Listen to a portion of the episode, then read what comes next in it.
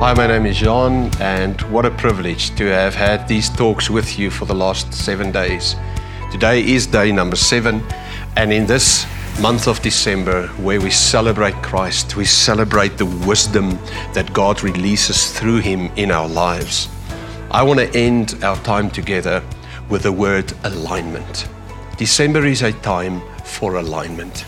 It is a fantastic season where we rest, we stop, we enjoy the fellowship, we enjoy the rest, we look back. But I think obviously looking forward is the actual intent of the concept of the Sabbath. The concept of Sabbath is every day for a short time, every week for a longer time, every month for a longer time, every season for a long, every year for a longer time. We rest and we don't just rest uh, because of our activity, we rest on behalf of our activity. We rest forward. The concept of the Sabbath is to live forward and to ask the purpose question about everything that I do. One of the questions that I answer in a time of rest, a time like this in December, is the question what are the critical focuses that I need to have in the new season. Every three months, I do this. I sit down with my journal and I go through all of my responsibilities and all of my relationships. And I ask the question for every responsibility, Heavenly Father, what is the purpose? What is the critical focus that I need to have for that responsibility? What is it that you want me to achieve in each one of those responsibilities? Christ, come and shine your wisdom on every one of my relationships. I encourage you to trust God for one clear thought, one clear focus for every relationship. As you pray, in my instance, as I pray, for instance, for my marriage, Father, what is the clear focus for the next couple of months for my relationship with my wife? We will be married for 30 years in this coming year.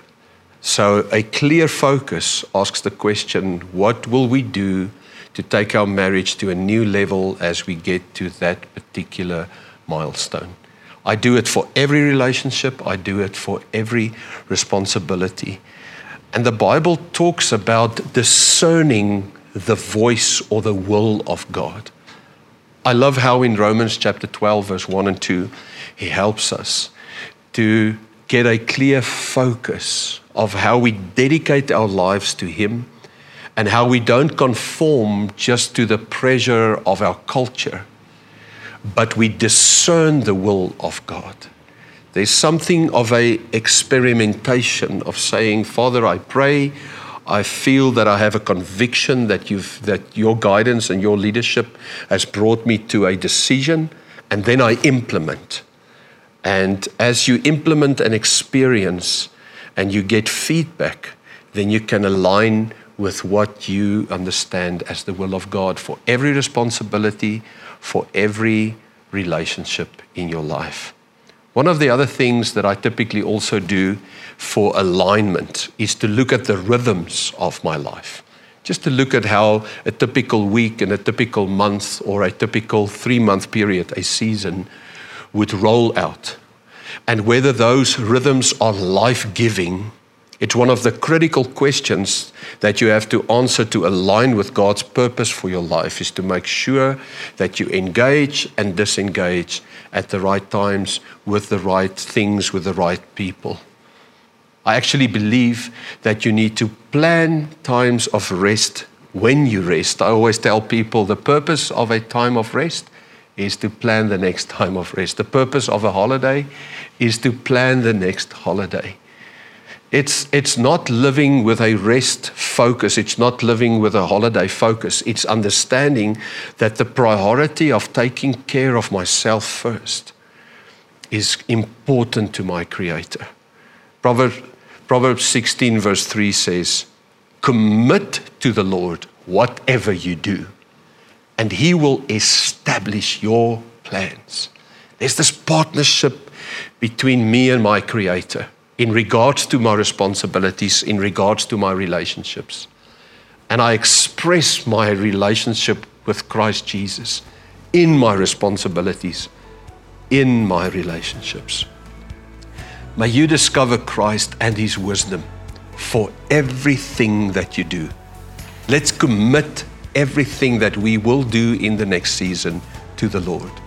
And let's allow Him to establish His plan in our plans. Heavenly Father, in the last seven days, we were working through all of these discussions. But we thank you for your Holy Spirit in a time of rest and reflection, a time of alignment, a time for fellowship and celebration, a time for family. Father, we thank you that as we step into the new season, that we can look forward to your energy, to your wisdom, to your passion. Father, thank you that you will give us clarity to where we must focus. And may every responsibility and every relationship be a celebration of God's love involvement in my life. Thank you for this month of December and the gift of Christ. Thank you, Lord. Amen.